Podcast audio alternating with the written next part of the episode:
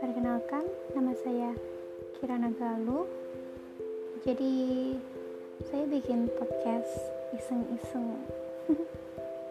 Mungkin isinya kegiatanku sehari-hari yang enggak penting untuk didengarkan. But I just want to share my daily life. Uh, jadi kalau aku want to remember my past, I this podcast and listen to this. Can okay, so that's all. Bye bye.